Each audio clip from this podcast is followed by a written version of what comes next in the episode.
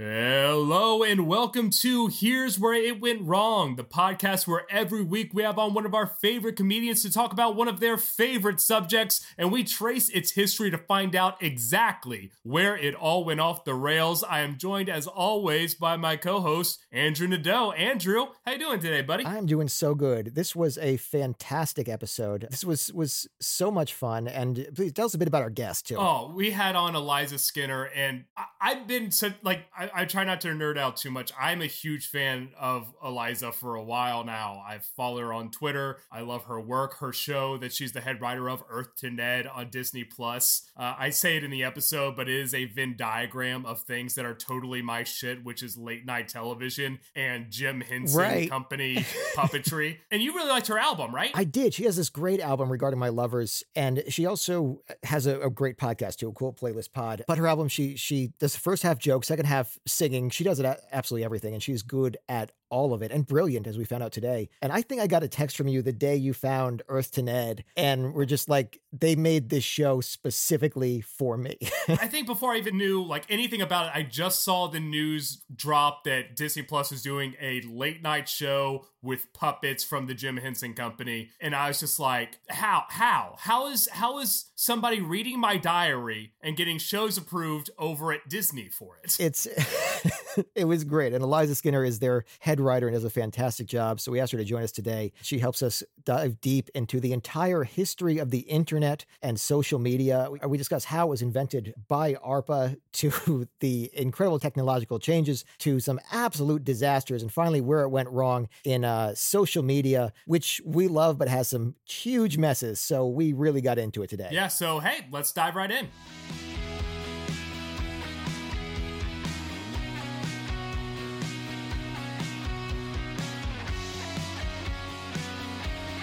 Eliza Skinner, thank you so much for coming on today. Ah, I'm so excited for this one. Uh, so I don't fuck. Sorry, I'm I'm scattered right now. let me let me. Thanks for having me. How about that? I know. I God, I feel like this is one of the shows where it was, it was we did a, a show right before the election where it was just like 24 hours of tension and then relief and then right into recording. And I feel like this is the same thing where I'm Yeah, so excited to be here, but also my body has not learned to untense yet. So Yeah, yeah. Sorry. Okay. but we're, we're gonna keep all this in. Eliza, thank you so much for coming on. We we have both been fans of yours for uh, quite a while. You were one of the first names that we talked about uh, when we actually when we started talking about the show. So we really appreciate you being here. oh, cool. That's nice. Thank you. And I know you have a lot going on at the moment, but Earth to Ned specifically, Wen and I have talked about uh, a couple times. Now, Can you tell us a bit about this?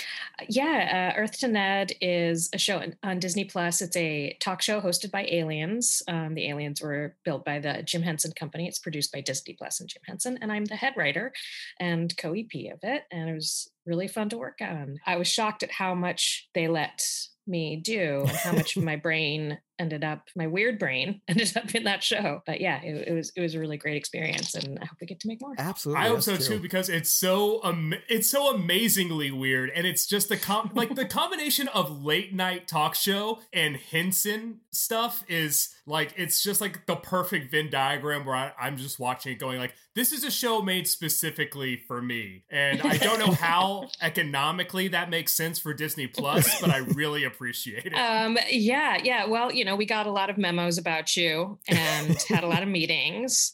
Um, no, it's it's also a show made for me. You know, I I did I, I worked on so many different late night shows and been a fan of that. And I grew up on Henson stuff. You know, so much of my sense of humor was molded by the the Muppets. So yeah, it was really like a great opportunity to use my skills. Like it really felt like, oh, great, all this stuff that I've packed into my brain fits this show exactly. That's fun. That's that makes me feel useful. it's just a great love letter to late night shows and like you could just tell like you could just tell that you know the onion article where it's i appreciate the muppets on a much deeper level than you i feel like anyone who relates to that this show was made for Yeah. I think Muppets are the only topic where Wen and I both said we have to talk about the Muppets, and then both said, but they didn't go wrong, right? We can't. Can we not do the Muppets? They're just too good all the time. i just love the muppets so much yeah yeah they're they're great it's you know they're they're almost uh, like a, a combination of a modern commedia and modern like tarot or zodiac like Yeah. everyone is like like knows who, which muppet they are like you know i'm i'm a, i'm a a Gonzo with a piggy rising, and it makes so much sense, but no sense at all. Right. no, I think that's absolutely true. Like this, this was obviously, you know, uh, Harry Potter stepped in and he had to be houses instead. But no, th- this, there was just this ultimate relatability. So absolutely fantastic. And every time I see a new Jim Henson project, I'm instantly in. Uh, it's amazing how often they're all so good. Yeah, yeah, yeah. And it was, it was a, it's a great company to work for. Also worked for a lot of different companies, and the amount of trust they had in me and all the writers, and and in everyone in every department. Every it was a really great show to work on because every department was excited to do their job and to push the boundaries of what could be done with their job in service of all the other departments also. So like the art department was like just stoked to do art and how can they make our jokes even better with their art? And like the camera department was like stoked to get like perfect shots and light it. And a lot of times you have people kind of like looking over each other's shoulders in shows, like, well, um, I have thoughts on what your department is doing. And instead of just getting into the the joy of their own their their thing. So it was a really happy place to work also and I was just um, really honored to get to work with such amazing, weird artists across the board. In I mean, we had these great people who were like in charge of making clothes for Clods. Like what? Right. That's a job.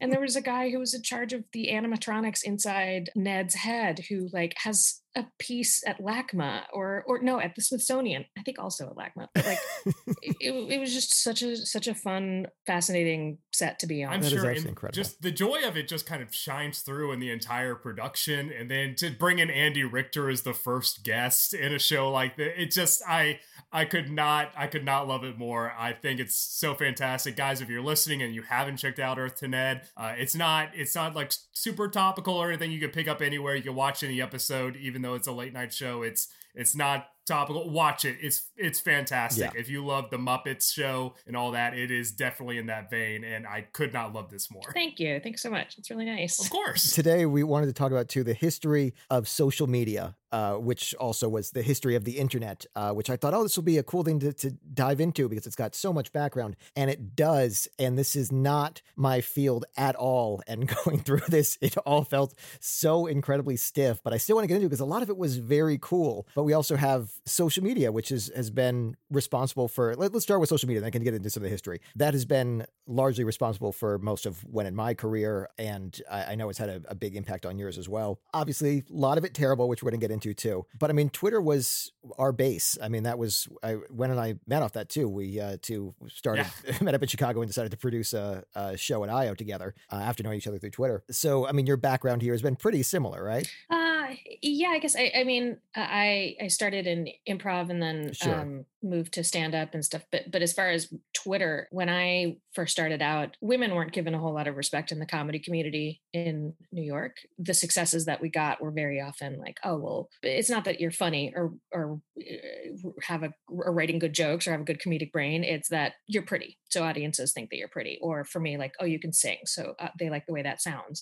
And Twitter was a chance to just be words, just words on a page. Are they funny or are they not? And I think a lot of women in comedy found success there, and it led to job opportunities because it was like, well, you know, my, these these jokes aren't being boosted by if I curled my hair or not. Uh, it's just, do you think they're funny or not?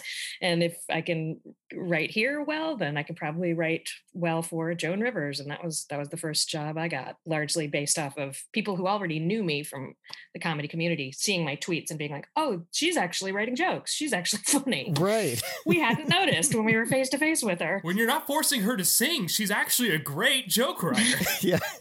yeah.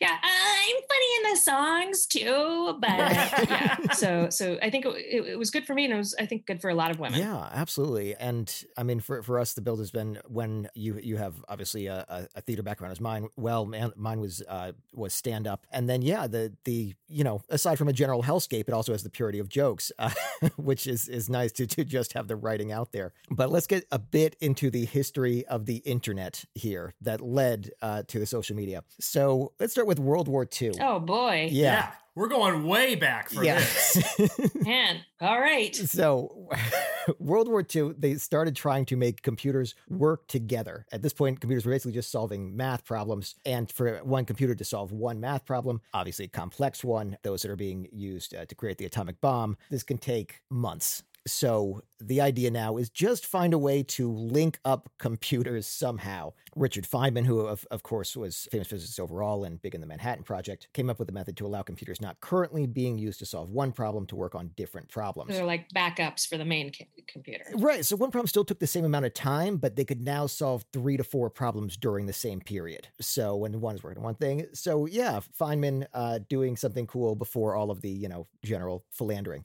which we have other, other fine. We'll do a five minute episode at some point.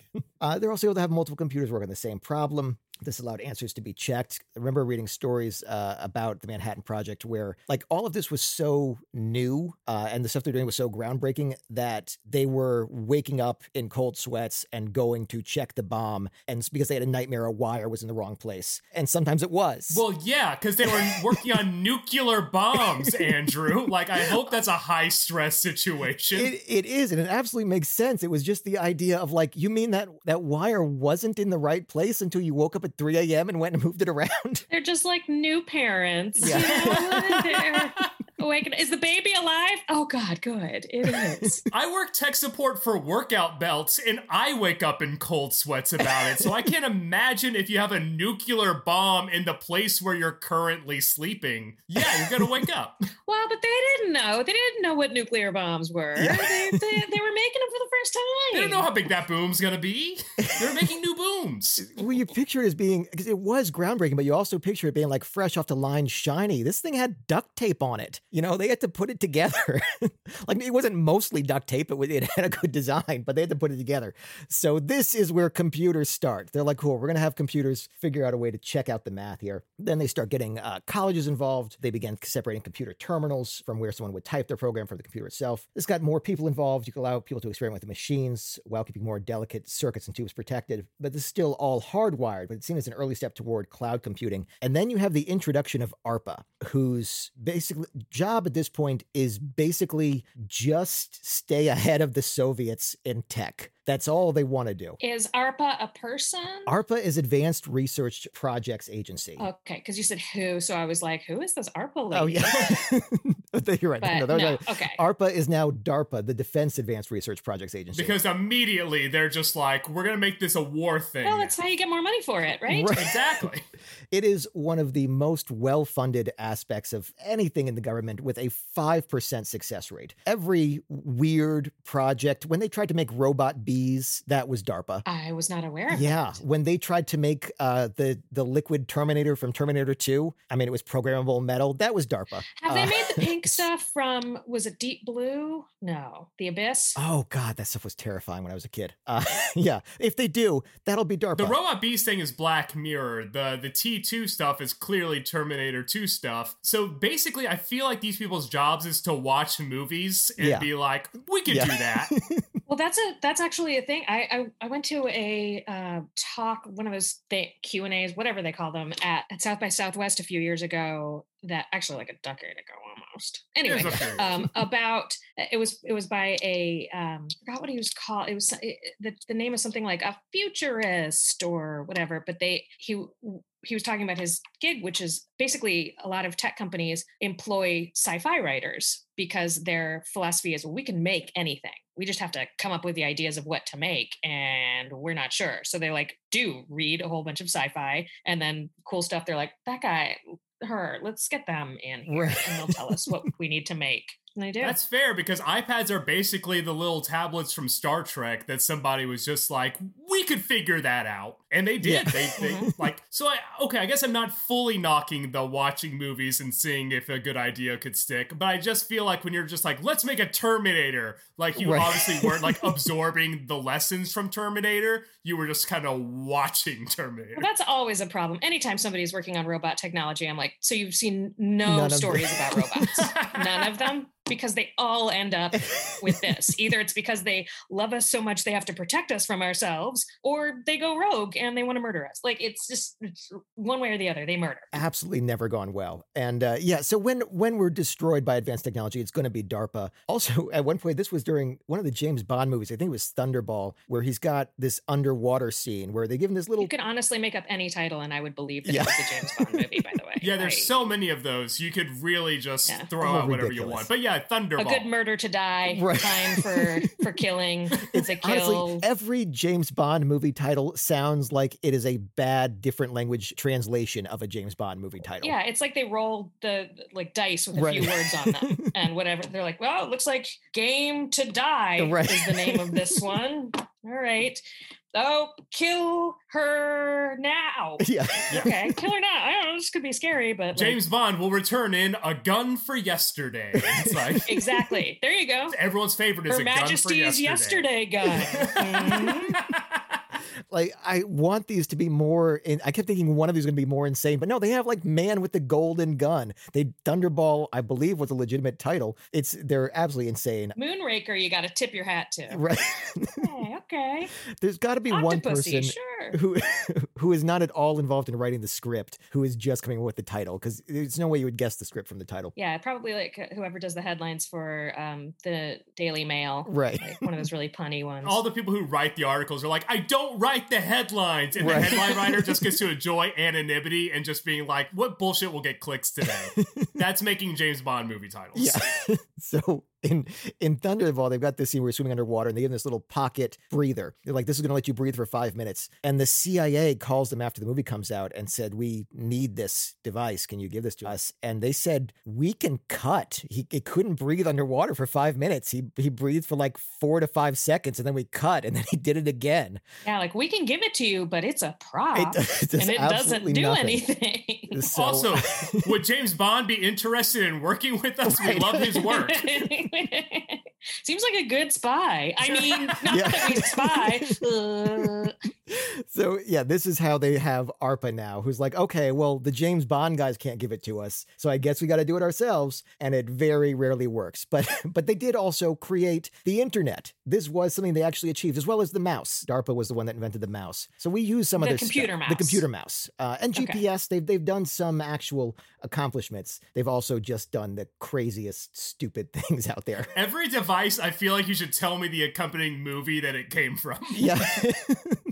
I- Actually, that would be fascinating. Like, yeah, I mean, we know most of the stuff at this point is showing up in a movie before it's showing up in real life. Look, we know Steamboat Willie inspired the mouse. We all know yeah. that. yeah, it does feel like there's so much stuff in in movies that, like, looking back, I'm like, that didn't e- there, that didn't even exist then, and now it's like I'm hearing like, oh well, it did. It just only existed for the government. Right. Like, I don't know if you did you guys see um Pretty in Pink? Yeah. Of course. Do you remember the scene where they're like chatting on the computers in the library and one of them is like, "Who is this?" and they like put up a full picture. It's like a, Yeah. like a color picture. Um, like, do you know who I am? And like, like at the time, I was like, "That's what you can't do that."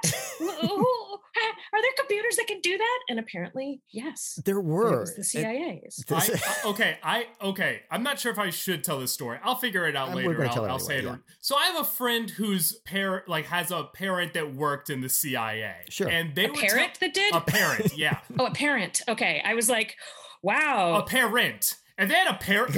if the CIA has parrots, eventually they got to rehome them, right? Yeah. So you might end up with some sort of bird with spy technology. Just a parrot that just yells Soviet secrets that it overheard Right. over the course of a lifetime. ah, KGB. No, a Yeah. parent that worked for the CIA, and they were just like, "Oh yeah, we had satellites that could read license plates in the '80s." And I was like, "You had what now?" Like, I feel like that is still insane technology, and you had that back. That can't be. And they're like, they're like, there are a few drinks in, and they're like, "Oh, I probably shouldn't have said that." and they just kind of, I was going to Oh, say, man, I, I don't think their parents should have doorbell, told them. Yeah. yeah. Pretty sure their parents should have been telling them that either. I feel like there's a lot of trickle down issues here. well, but then you also run into if like parents lie to their kids to try to keep them in line. So could have been that where it's like, oh, well, you better eat your vegetables. Don't sneak them off your plate. We've got satellites that Right. can see you doing that. They can read license plates, so they can see what happens to those carrots. And you know yeah, we're gonna liar. build, He's with the build this in that this could be a lie, so that we don't have to cut it. Right. So yeah, ARPA at this point is basically trying to figure out packet switching, which is you know in the old movies when uh, they make a phone call and they've got the the switchboard, they have people having to plug in actual lines because lines need a physical connection. A river runs through it. Yeah. Yeah. so that's how it it still works, but now it's automated. So the internet was going to work like that. but you had different connections and the stuff was supposed to be instantaneous and you couldn't have plugging in and going back and forth. So yeah, they had to find a way that, that they could bypass this this manual switching because even if it was automated for computers, it would mean millions of physical circuits constantly flipping, often just for a split second before it switches off and another one switches on. It was just impossible. So they developed packet switching, uh, where different computers send messages along the same set of wires instead of each getting one. This sounds like such a hot room. It's that? that was actually my thought too, where it was like, this can't be. There are going to be so many fires. This yeah, is not sustainable. Like the, the, the fans that would have to be going along with each of these these switching things, right? Like, ugh, just the droning heat of whatever room all of this would be taking place in. Just the thought of me switching tabs on my current Google like pull up is like in someone having to be like, oh shit, like having to unplug and replug every time I switch right. between those tabs. I feel terrible for them. Right. So this is supposed to be automated, but they obviously realize we can't do this. So they come up with packet switching where they send along the same wires, which is also why they decide, you know what, we already have phone lines wired throughout the whole country. Uh, so let's just use those. And which made sense. But one thing that's also not considered is that phone lines are designed to register human voices and data moves much faster at higher frequencies, which phone lines aren't set up to to be able to read. So this is this was a this was a bit later uh, back in, in, in the 80s, but they have to start sending out test signals here. And basically, every time you turn the internet on, it is testing your phone line to see how high a screech it can handle to actually send data across. Wait, is that why my computer yelled at me in the early I could not 90s? get confirmation of that. I really wondered if that hmm. was true or if that was automated. If that was automated, but that was what the conclusion I came to too. It felt like it could be internal, but either way, they have to test the phone line every time, and it was just not working. I don't know. I think I think those those noises in the aughts that that was just about respect. Yeah, I feel that like just showing like, us who's hey, in charge. This yeah. is this is some for real shit and you don't understand it. Right. So, it's like the orchestra up. tuning up before a musical. It's just like, exactly. look, we're preparing you for a whole new world, and you like this is our prelude. You're you're easing you into it right now. Right. The curtain's about to go up, baby. Especially if they're tuning up for um, a performance of The Little Mermaid. Um, yeah. but they, I had a friend in the '80s when I was a little kid. He was like an older boy down the block, and his mom's boyfriend worked, I think, for IBM. But whatever, they had this thing they had like a, a, modem that he would dial the phone like push yeah. button dial and then put the handset on this modem thing. And like it had like these rubber things that kind of fit around the the receiver and just jam it into that and then log onto some sort of rudimentary connect I, I don't know if it was just a connection with like the office or whatever but it, we were very like whoa we're in we're in war games now. Right. This is pretty much war games. At this point there a lot of these companies had their own networks. So you had ARPANET was obviously ARPA's. You you had a lot of colleges had their own, large companies had their own NSF, uh, who eventually took over control once ARPA. They said, okay, our goal was to make this, and we made it, and we can't really kill people with it. Uh, so does anybody else want to run it? And uh, National Science Foundation already had their network set up. It's well, like, yeah, ARPA cool, being we'll so, so short sighted. Yeah. You know, just wait 30 years or so. You can get people to it's kill themselves with around. it. so, so, yeah, NSF takes this over. They're making a lot of advances, but they've still got all the separate networks. And also, it is, as you, you said, this is still reserved for private companies, except some of the companies are are leasing out access in off hours, uh, which is you know not really allowed, but it's kind of testing it at this point. They start getting uh, email up and running very quickly. One of the problems they have early on is is just the fact that everything has to have a registered address, and they need a place to keep all of this, which ends up being Stanford. And every time someone like unplugged a computer and plugged it back in, the address changed and it had to be kept up to date because these things, it couldn't be sent from one place to another very easily. So be sent from place to place to place to place, often as it, you know, is still done now. But if one was wrong, it wouldn't go through. So the level of hot mess in the beginning was, was uh, intense here. Yeah, it does not sound very secure. Yeah, no, it, it was absolutely a mess. So they say, look, we can't all keep this because it used to be you had the list on your desk and you'd flip through it and you'd have to plot who was the closest place to you to the closest place that you could send it to within that distance, and then the closest place to them, closest place to the place you were sending it to. And, you know, maybe you can make it in five jumps. This sounds like cans with strings attached. That's what it was. Uh, which is why eventually they said, "Look, Stanford, you do it." Uh, and Stanford's like, "Okay, cool. I guess you guys guess seem smart, right?" Yeah. yeah. This is as smart as we can get. We're yeah. done. Any more smart needs to be somebody else. Right. This is how we end up with IP addresses and domain names because they they need a better system to improve that. But all of this uh, is interesting, but also very dry, and I, I don't think our audience can take that much. So we're going to skip ahead here to. Okay, this must be where Al Gore comes in then. Yeah. Yeah. single-handedly was, building the series of tubes that would become mm-hmm. the internet creating yeah. the internet and being born yeah. so we're going to skip right ahead to the 90s which we've gone back and forth in a, a little bit but at, at, the 90s at this point it starts being released to the public at this point you also have isps and people can access it and when i started with the internet we had that monthly plan where we had a certain number of hours of internet you could use per month, which is one of those things I keep thinking back on. I'm like, did I imagine this? Was this really how it worked that we had limited? And they would send those uh, CDs out. Right. Yes, those little like AOL CDs. 100 free hours or whatever. Right. which also, considering it took me like an hour and a half to load one game on Neopets, there was no way that we had enough time uh, for the internet. Also, I just remember my dad being like, you can learn so much stuff here. And I'm like, what do you want me to do? You want me to just go stare pictures from a museum. I am 12 and this is eh, the most exciting thing in my life. I'm going to go and do dumb shit really fast. Yeah. I, I remember it being like a, a notable thing when some store or restaurant or whatever had a website. Like it was one more thing that you could do. Like, whoa, KB Toys has a has a site. right. Cool. I can look at it. And it yeah. would it would have like some flashing icons and the address of the real place. And like right. that's it. And no, I mean they would every whether you were a professional or amateur, all the websites looked exactly the same. It was you you had some sort of glowing shiny font and something you could click on and absolutely nothing you could do with yeah, it. I remember go- looking at them and being like, "What are these for?" I mean, cool, I guess, but what what am I supposed to? Right. What do you do with this? Yeah. Why is this valuable to anyone? I only used it to make video games easier to play for myself because I would like print all the cheat codes off and then I would just like bring them to sleepovers in a little binder and be like, "I got these off the net." Yeah, mm-hmm. so that was me. we're, we're all making great use of the internet as children. Uh, but at this point, too, it's not like I'm doing have... any better with it now, Andrew. right. this is what we're doing with the internet now. It's like we're not yeah. we're not thriving. This here. show. Yeah.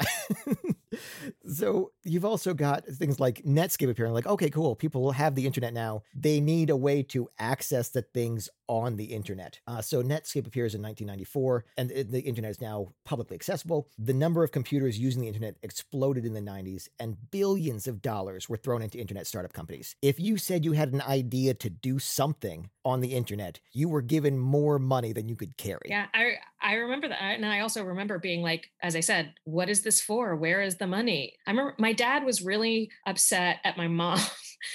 like a, in the 90s a uh, like one of the things the that came up 90s? in family fights yeah. one of the things that came up in family fights was my dad being like i could have bought netflix stock and she wouldn't let me we'd be millionaires now. And now i'm sort of like hey good thing you didn't buy that netflix stock right? I mean right. where would it be? Where would it be? Um, but so my dad considered himself like a, uh, an internet uh, mo- like he had he could have been an internet mogul so like he got it. Yeah. and i remember having a lot of conversations with him where i'm like i don't understand why any of this is valuable. Where's the actual thing? Where's the money exchange? And he's like it's a very lucrative field. I'm like but why? And i felt so stupid i was like oh i don't understand this thing that everybody else understands. And then i was right. Yeah i was yes. about to say you predicted the dot com there was nothing. bubble bust. You asked the yeah. question that not a single investor thought to ask. I think it was one of those it was just very emperor's new clothes Nobody wanted to admit that they had a billion dollars and didn't understand how computers worked. Yeah, it was just like, oh, a lot of people are using this thing. Yeah. okay. Are they spending money on it? I mean, if you're selling computers, good. Or if you're i don't know reselling those aol discs. Right. Although there's so many free ones I, I, don't know if you could do that. I remember there was a i saw an article about some building in new york in in soho i think that it was all wired. This was when video was really new uh, like right around 2000 like video on on the internet but they had ca- cameras everywhere and their whole thing was just like having their whole life be constantly streamed and like that that was like a huge thing and that i was like again where's the money Yeah. how do they this this project had gotten them enough money to have a whole building in soho Right. And yet, it did nothing. Like, they actually probably made reality television, and yet they didn't figure out how to monetize it worth shit. Well, Yeah. and be, because of this, when the bubble burst, literal trillions of dollars were lost. Number too big to imagine. And what happened here was this was also around a confluence of events like the lawsuit with Napster, because at this point the internet was it was fairly wild. There wasn't much regulation. You also had Microsoft at the same time violating antitrust laws, and this led to setting up guidelines for what was and wasn't allowed online. This allowed the companies that did survive to become a lot more stable, but it also meant they grew into empires that could shut everybody else out. That's how you end up with Google and Yahoo, although not the tower it once was. It was all these little companies bombed, and you have Amazon and Google just absolutely fly and shut down for everyone else. And, and the, obviously, the, the growth has been good for a, a lot of stuff, but it would be cool. I mean, because the, the destruction of mom and pop stores by the internet is discussed often, but like mom and pop stores online were destroyed by the internet too. There, there were some creative startups that just could not compete uh, with, with these new restrictions put up. But I, I think that brings us to about the start of the social media side, because one of the casualties of the dot com bubble was GeoCities, which is one of the first social networking sites. And what was interesting about this was before GeoCities came online in 1994, there was a clear divide between creators and users. Users visited creator sites and looked at whatever had been put there without interaction. And GeoCities allowed users to use use their site to create their own sites with their own formatting and background and content. And everyone with a GeoCities account was a user and a creator. Uh, and you could message with other users and join groups of pages with similar topics and interests. And in 1999, GeoCities' 19 million users made it the third most popular site, behind only AOL and Yahoo. Yahoo bought it that year for 3.6 billion, but was hit hard during the dot com burst. And finally, uh, GeoCities wasn't shut down until 2009. Nobody was using GeoCities; was around for a while. I had a GeoCities site that was terrible. I assume you guys did too. I did not have Yeah. a site. I was just a big fan of learning nerd shit that nobody else would possibly know, like Yeah. anime and Star Wars. Like as a kid, like I would just come out with like all this knowledge that everyone was just like, "How do you know that?" I'd be like, "Hopefully, some guy's not lying to yeah. me." Well, in my pursuit of trying to figure out how, how why this thing was valuable, I uh, like I learned HTML yeah. and I was like trying to put together websites. I I, ha- I definitely had a website that was just like just HTML. Yeah. um, just and it did not do much or say much, but I I'm pretty sure I had a GeoCities one also, eh, like thinking like, oh, this will be easier. I could just put some stuff in here. But I think like right around here is like I I know you're you're moving towards social media, but I would also say that uh, a big important part of this was the value of a comment section on all websites. Websites realized like like say the the the New York- Times, any website with writing on it, but any website, they realize that people go to them more if there's a comment section, eh, if there's interaction. So they're like, well, we have to make room for people to interact. So after we do our reporting that we spend lots and lots of time on and money, we'll just put a thing at the bottom where anybody taking a shit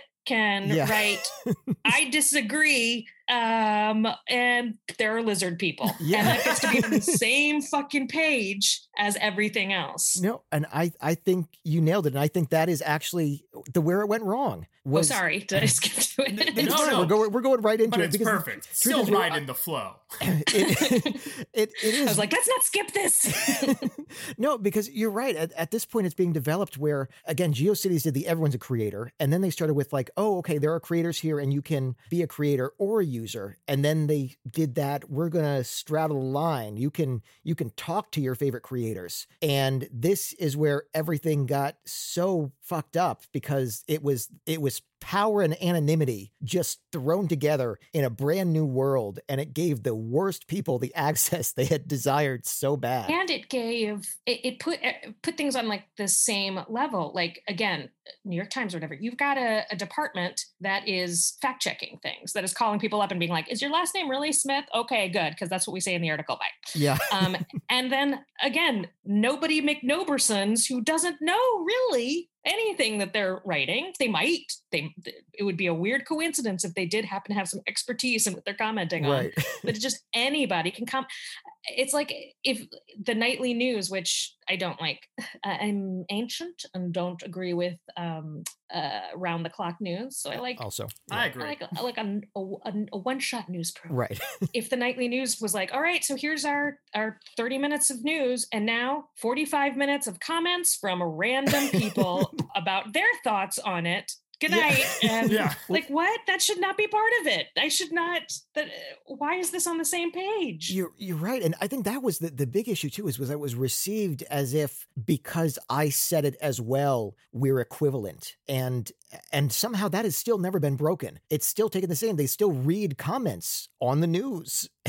Like, yeah and it also made it into it made everything into an opinion. Yes. So if you're like reporting on i don't know some hurricane and a commenter is like i don't really think hurricanes are that big a problem. Like right. well what? That's not it still happened. Right. it's like what? Like anyone's feelings on something were were placed in the same place as facts yeah. about that thing. And it, it's a, a, huge issue. And I, I, think one of the aspects here that matters is, is, that it was not treated like the experiment was because news organizations were still saying we have to cover both sides instead of saying this isn't a real side. This isn't a matter of opinion. We're talking about fact versus is opinion. And in that case, you can just cover the fact. That's an okay thing to do. But the response instead was like, oh no, we have to treat these as equal. It's like these are not in any way equal. Also, I wonder if it made it okay to be inane. Yeah.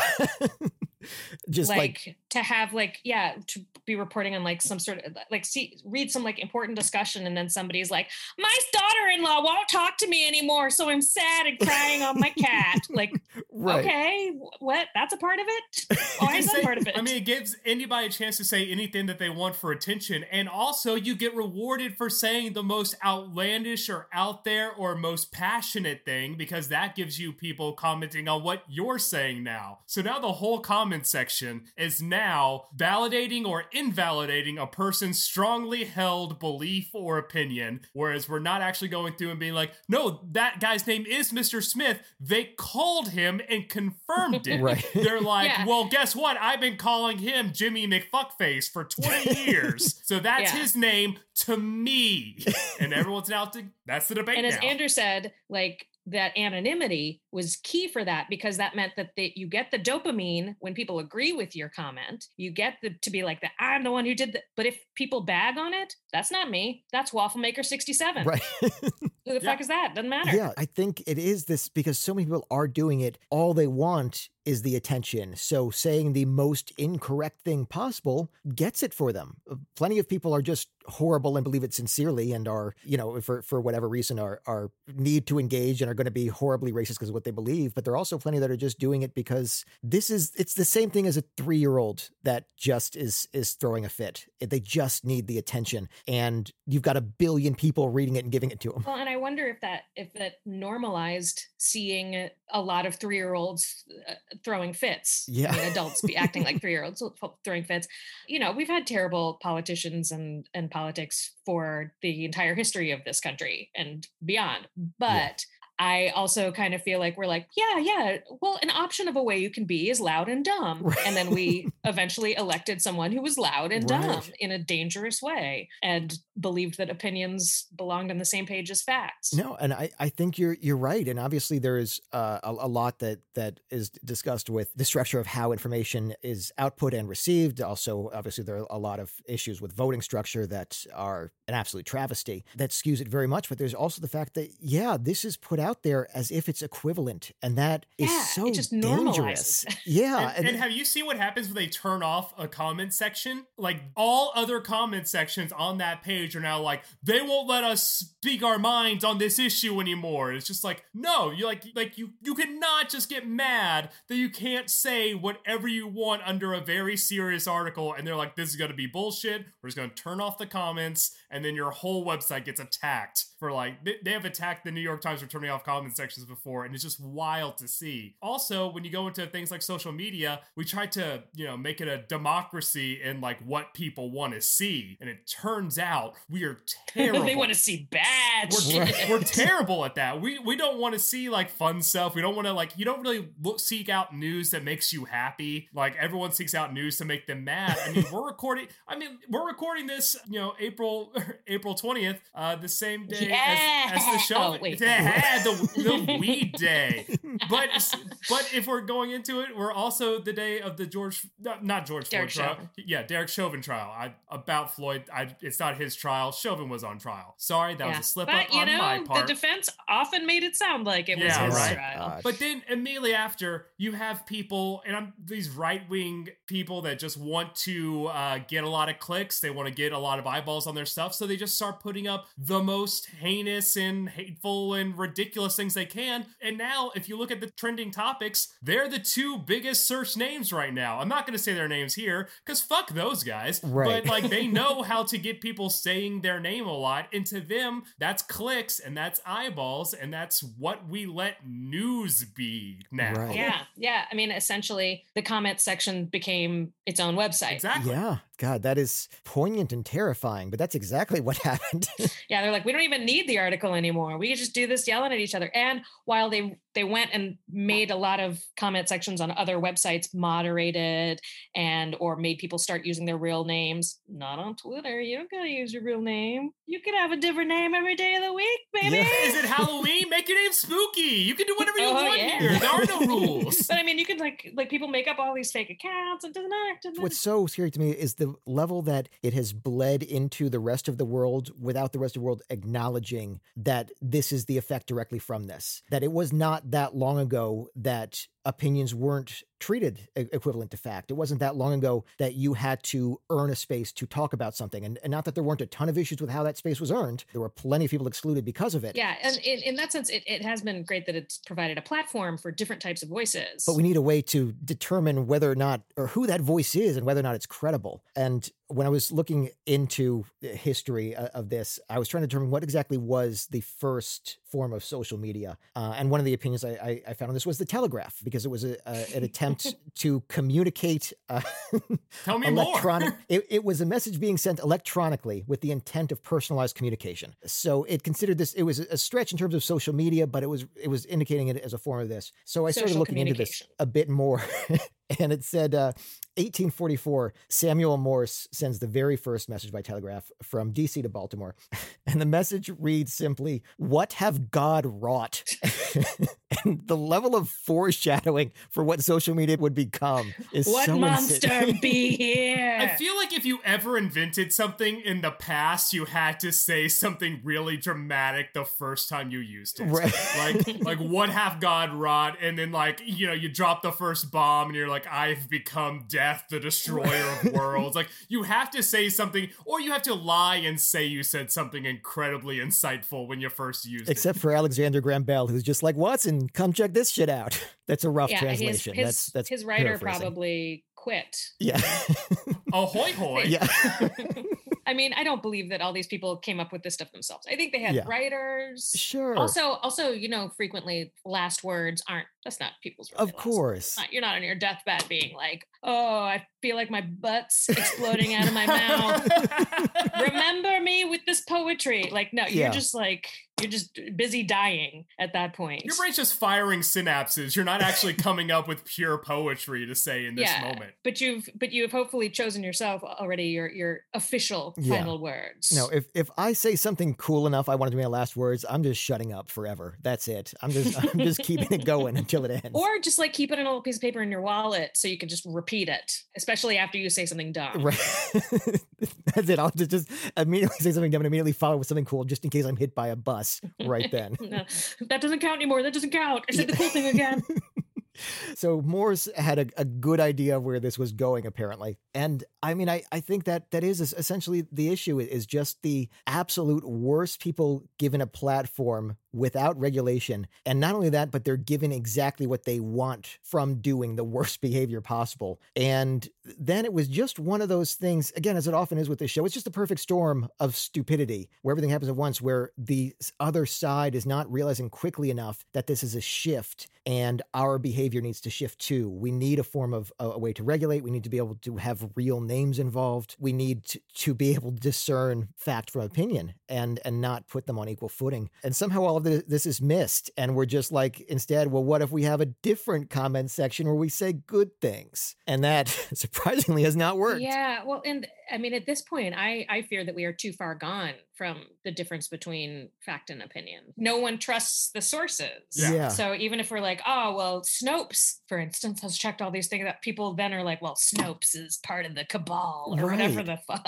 No, and I think that's a huge thing. It's like, okay, here's the documented fact, and they're like, okay, well, here's my printout from racism.gov. Why is your thing more legitimate than mine? And you can say, well, here are the sources showing it's legitimate, and they're like, well, here's my printout out from my same website saying mine's legitimate. I just gotta say, Andrew, I really hope the government stops using that domain. That's a good point. Soon. Like racism.gov is probably the issue here.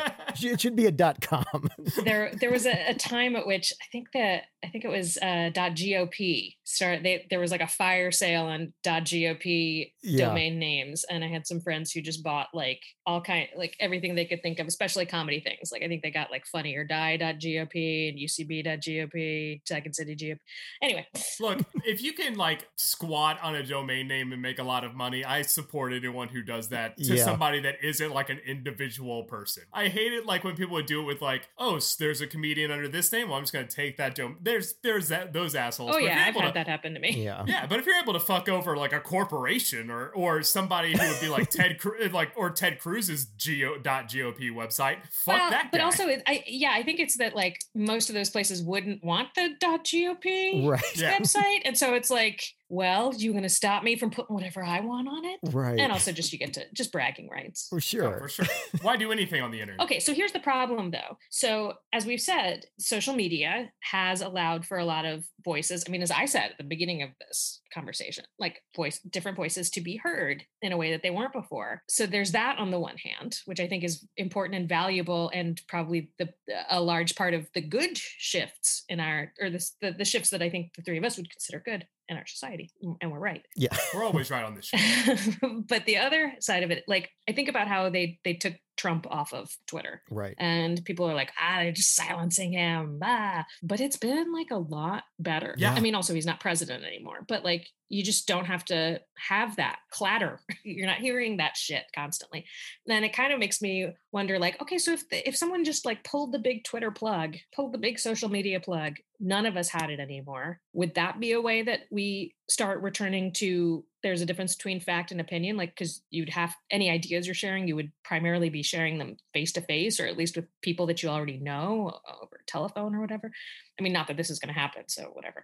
But on the one hand i do feel like that would we would yeah we would have a better and easier time discerning the difference between fiction and reality and fact and opinion. But how could we preserve the the more fair platform available to everybody with fewer gatekeepers deciding who gets to be heard and who doesn't. And I, I think that is the, the crux of the issue is, is that ultimately we have so much more access to true information too. That's a great thing. And and also, unfortunately, the, the right has co opted the, the term of facts don't care about your feelings, but then they use opinions and state them as fact. And and that's really the issue is facts don't care about your feelings. By the way, everything I'm saying is a fact. And it's like that that I feel like is is at the heart of the problem. If anything you believe is a fact and you have no distinction between fact and opinion, I think that's more of the issue than the fact that they're t- treated equal or treated equal. It's that they're believed to be the same by so many. Well, there's also nuance with it, right? Because right. it's it's the difference between like I could say the sky is blue. I could also say the ominous sky crushing all of us with bad intent, yeah. just waiting for its chance is blue. Right.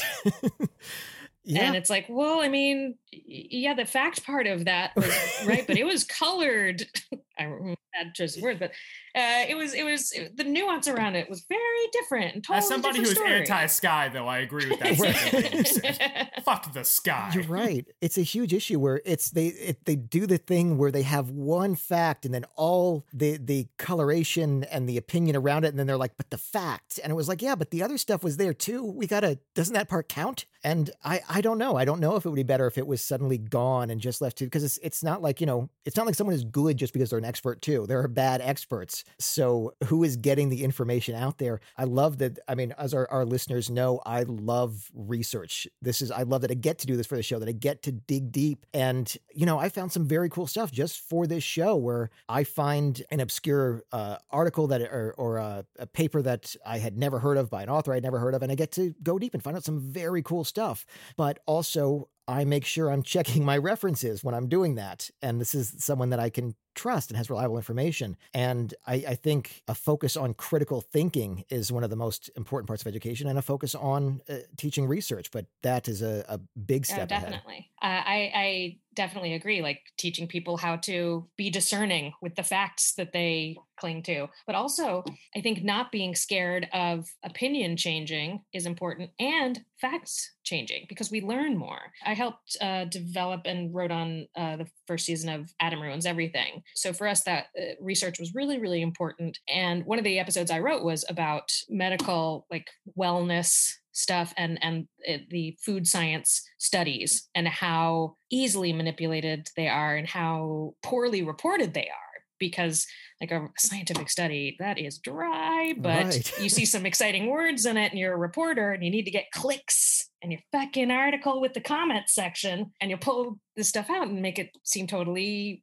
wrong And the to- right. make bullshit seem true. You covered the diet chocolate on that episode too didn't you where they made that uh, story go viral? Yeah yeah we're well uh, we didn't make a story go viral on, on my episode no no uh, not uh, this you covered the story that was meant to go that was made to go viral as if ch- chocolate could be used for dieting uh, yes and yes we did. the and we also published we also got the script of the episode approved and published as a research paper. That was incredible, by the way. I love that moment so much. Thank you. Um, but yeah, they don't even read these research papers. So you can send them a TV script and they're like, mm-hmm, yeah. this is a finding. So I think that some people, that there's, there's, there's this idea that if someone comes out and is like, you know what, we were wrong before, we've got more information, or I was wrong before, I've talked to more people and changed my feelings on this, then that somehow negates all information from that source. Right. right. People look at it as like it. a failing. If you're just right. like, I was wrong. And It's like, well, why should we believe anything this person ever has to say? They were wrong that one time. Right. yeah. Like uh, a lot of people were wrong. This is one that was honest about it. Right. And I think the idea of switching that approach to if someone has learned something, ideally they know more now. That's why they're able to admit they're wrong, is because they have learned something significant. And the idea that science is fact but not immutable is a fact with the information we currently have sometimes that is enough to be like this is not going to change and sometimes we find out about quantum physics and i was like oh, okay we have to come up with new rules for absolutely everything we thought we knew and it happens and it's not a bad thing in fact it's a really exciting thing but the ability to say i was wrong is a very important step that is hard to do. Well, and also like absolutely it is and there's a lot of ego involved in it, but also letting people in on the steps you took sure. to learn the new thing. Like, well, I, now we've done this and because of this and this and this, we know these new things and it it it changes what we know to be true about the world. I mean, it, it comes down to the you know the 2004 election. If you get into that, like what was the big what was the big thing other than swift boating? What was the big thing everyone talked about? John Kerry has flip flopped on his positions. Every article was he flip flopped, like he changed his mind on this issue. It was used in every single attack ad. Like I can clearly remember this. I was 13 when this ha- when that election occurred and like the the thing that it was stuck in my mind i was in tennessee and i i wasn't as well read at the time so you can't blame me for this but the one thing i was like oh yeah john kerry the he flip-flops and i was like what does that even fucking mean it means he like changed his views over time like anyone would in their you know older years and for some reason it's, it's become just a terrible thing how often is there a flop with these right. flip-floppers usually it's just one fl- it's like i thought that oops i think the other thing now it's not so often i think i thought thought this, think the other thing. Now you know I'm back to right. that. Eh, but anyway, that's just semantic issue I have. But yeah, I believe like one of my life philosophies to help me when I learn something new that teaches me that oh i was wrong before. I mean as you said nobody likes being wrong. Yeah. when you learn something new you kind of have to admit like ah the old thing i thought was wrong. I was wrong when i thought that. Um but you're supposed to be i think you're supposed to get smarter every day. Yeah. and i think that that's obvious but also like weird and upsetting to a lot of people if you don't get smarter every day then you just stay as smart as you were when you started when you were what 10 Right. When you set all your opinions in stone and you couldn't move Yeah. them from that day on. Yeah, when you were adult, when you turn 18, you knew everything and you don't want to be smarter than when you were 18. Come on. Right. Anyway, the comment section ruined the internet. Yeah. no, Sorry. I just realized we had gotten very far from that. we, No, no, but it, it all wraps up into each other. But I think we got a good reason for why comment sections ruin the internet, which brings us to the next section of this show, which is in their defense, where one of us has to defend the thing we've just been shitting on for about an hour now. Uh, now, guests usually get first choice if they want to take a crack at it, but uh, me and Andrew have defended worse. Yeah, honestly, comment section is not the where we had to we had to defend burning witches is always my go-to. comment section not that But bad. yeah, well, and burning witches, like, I mean, there's there's no problem defending that if you're actually burning witches. Yeah, Um, exactly. It was If just burning witches- regular women. Right. Yeah. If there were if, if if there were really people like running around stealing babies and like bringing dead goats back from the, uh, to life, like yeah, go Yeah, we ahead. should have had you on that It was just episode. I struggled ones. on that one. That's a good point. Which is also why it's weird that that happens so often. Like people love doing that in fiction, like going to the like setting something in the witch trials and being like, "But they were witches." Like, no, no, no, Right. no, that's not why it was important. It was important anyway. That's a different uh, episode you did. Um, I I feel like I've already I already touched on the the only argument I would be able to make, which is you know it, it let voices be heard that systemically we're not like people of color, like like women, like trans people, all kinds of like, folks that were not allowed into the the, the places of um, the platforms of uh, great reach. Yeah, no, I, I, I think that is a, a huge aspect of it. Is that it, it, because there were people that did deserve to be heard, that did deserve equal footing, that they just, you know, they just weren't given a byline, and this was a chance to speak out, and that was fantastic. You know, the the issue w- was in all those other people, but it, it gave a lot of of voiceless a chance to speak out, and I think that's the the only legitimate argument for one just going on on another side. I think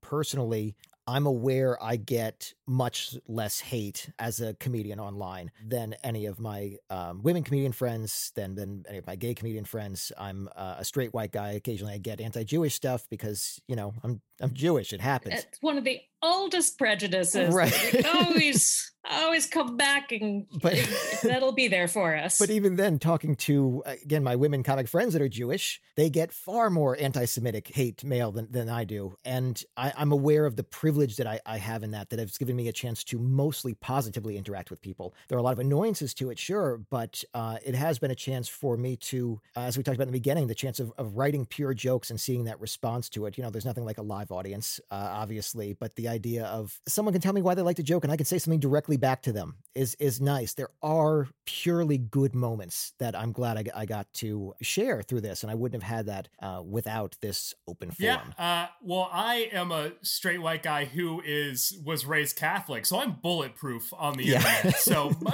you can't even hurt my feelings at this point. I, I'm kidding. Please, both of y'all could probably Yeah. devastate me in two seconds if you wanted to. and yeah, there's a lot of anti-Catholic bias there too. Oh yeah, yeah, but every time that and like I have heard and like okay, I grew up in like the South where like there was a lot of Oh, yeah. weird anti-Catholic stuff. Like I like my wife like when we first started dating, she had people like asking like, "Oh, he's Catholic, so you can't like that can't be a serious relationship, can it?" And it's just like that's wild. But still, it's like that's like the that's like the little league of prejudices. So I'm not actually go- I'm not going to be like, "Oh, whoa, married, the apparently Catholics." it's okay. Yeah, yeah, exactly. I'm not gonna whoa. I mean, I'm gonna have my heart broken for the Catholics over here. But uh, social media has given, you know, me and Andrew have this show. Me and Andrew have met. Eliza, we're talking to you. This is great. Like this never. I know this, this is a very cool moment for us. yeah, in a world where I did not have access to social media, and I've gotten to speak to a lot of really amazing comics on this show uh, and people that I've met with online just because of social media, and it is it's an incredible thing, and it is just all a big open comment section. We've gotten so much music from people putting up things on social media. Uh, you know, make, MySpace became a giant music platform. Facebook became a situation where people shared everything. You know, you get Chance the Rapper, you get all these SoundCloud rappers yeah. that, that blow up. It's really given a lot of people in the arts things that access to things they never would have had because they didn't go to Harvard or they weren't living on the right coast. Yeah, it's it it, it, it definitely helps people find their audience. Absolutely. Exactly. The the bad thing is it also gives a lot of bad people a chance to find their audience. Uh, and bad ideas exactly. a chance to find their audience. Like I was thinking when you said that thing that um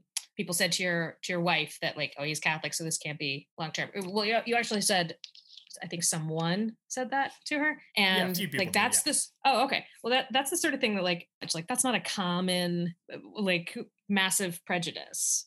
And if you're just talking about people in in real life saying something, I'm sorry, I keep having to move my cat who keeps trying to walk across the computer. if you're talking about people like people in real life are like coming up to you at the grocery store saying that, like you you can tell that that's like a couple of outliers and what a bunch of what a what a bunch of weirdos. But the internet.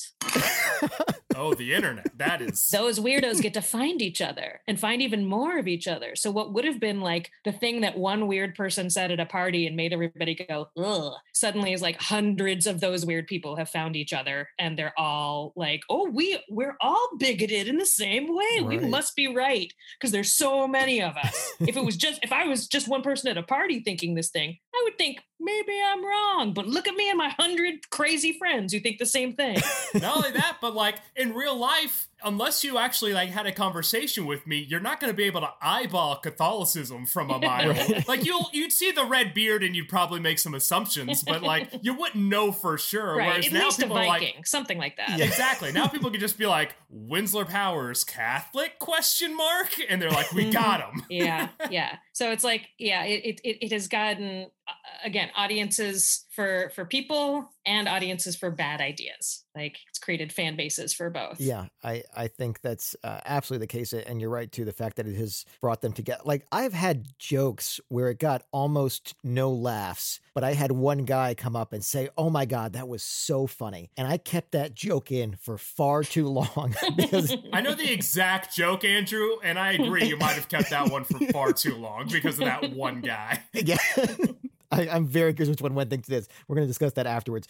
Um, but right, the idea of just that that sense of vindication and how long you hold on to belief with just one person telling you no, this is a good idea. When you find a hundred other crazy people that are all willing to back you up, it's like yeah, that that is a much harder, insane idea to let go. Yeah, of. I mean, I always like this is a weird way to put this, but uh, I did a show like 15 years ago in New York, something like that, where everybody's supposed to be doing like two minutes of stand up. It was one of those things where it was like all these different stand ups. And one guy got up and he was like, well, rather than try to tell any jokes, I'm just going to use this time to talk about uh, which comics I have uh, jerked off to. And he meant female comics. And he started Ugh. naming female comics and what about that, like Ugh. the instance that he thinks back to. So he was like, this person, that, this, person. and um, I was one of the comics. It was there, you know, it was most of us were the people who were in the room that he, that he talked about. And afterwards, all these people were like, oh my God, God, are you okay? That's terrible. And yes, it was terrible. You should not do that. That's that's an awful thing. But I was not as wounded as people expected because I was like, oh yeah, I assume everybody's jerked off to everything.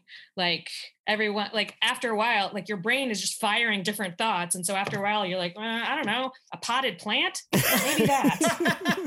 Maybe maybe joy behar and a, a hose? I, I don't know maybe that like you try but but you don't hold on to all of those right and, you, yeah. and you're not like i should like even this creepo dude was not like it's eliza skinner every night she's my brain girlfriend you know, you just let those weird thoughts go in and out and like, this doesn't define me. But the internet makes people think, yes, these are these don't let that flat that idea fly out your brain window. Right. Hold on to it. Make it yeah. your whole identity because there's 200 other people who were like, oh, I like that idea. Or right. I heard that.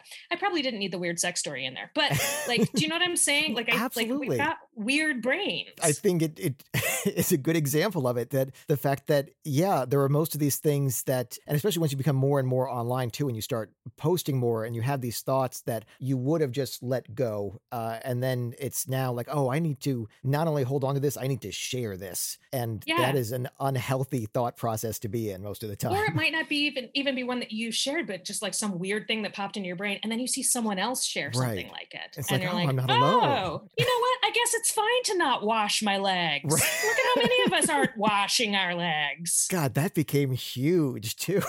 Yeah, and then people are like, "That's just that's that's fine. Uh, it's it's okay to have moldy legs." Me and my Um, wife were just like, wasn't that a "You're the worst" joke from like three years ago? Yeah. And It's been It's been a everyone's joke really so doing many, it. so many different places.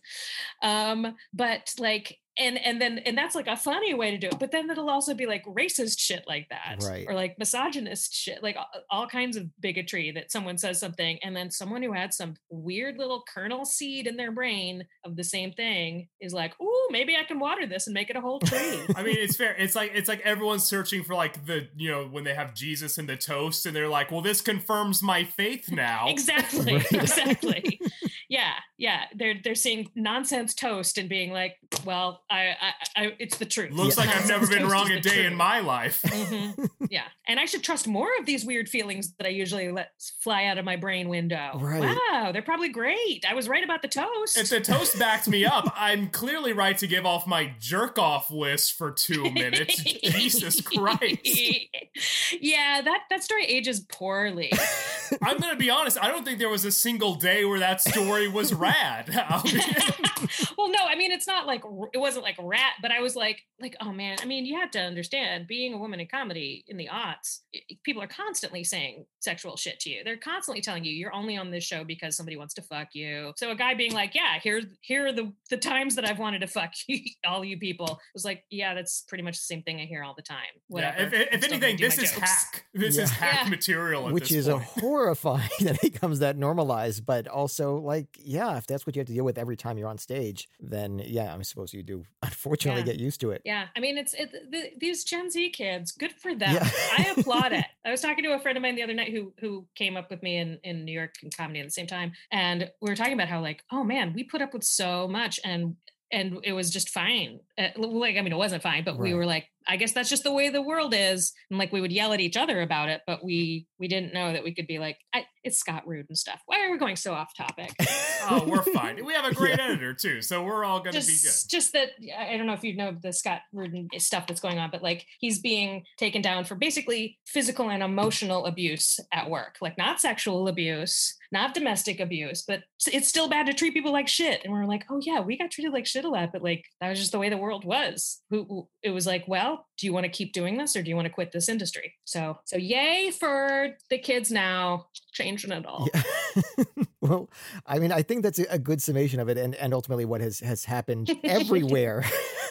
that the absolute worst has continued coming through, and and we're looking for ways to change it. But that's the history of the internet, and I feel like that really ties in well because that is the biggest history of the internet. What we loved about it was the fact that it has opened up absolute world for us. And it has allowed new voices to come through. What we've hated is the social media comment section that has allowed somehow equivalency of expertise and just blatant racism. That that's it. Uh, Eliza Skinner, thank you so much for coming on today. This was an absolute pleasure. Thank you for having me. It Absolutely. was a good time. Sorry about my cat. Honestly, cat, I wish we did this with, with video so we could keep the cat in. Um, but guys, speaking of which, if you enjoyed the show, thank you for listening as well. We have a Patreon as well, which we're going to have down in the show notes, which we now have bonus. Here's where we went wrong with uh, personal stories and video included of our own disasters. Uh, we'll have one up uh, for this episode, so we hope you'll subscribe and check these out because that was uh, a lot of fun to make.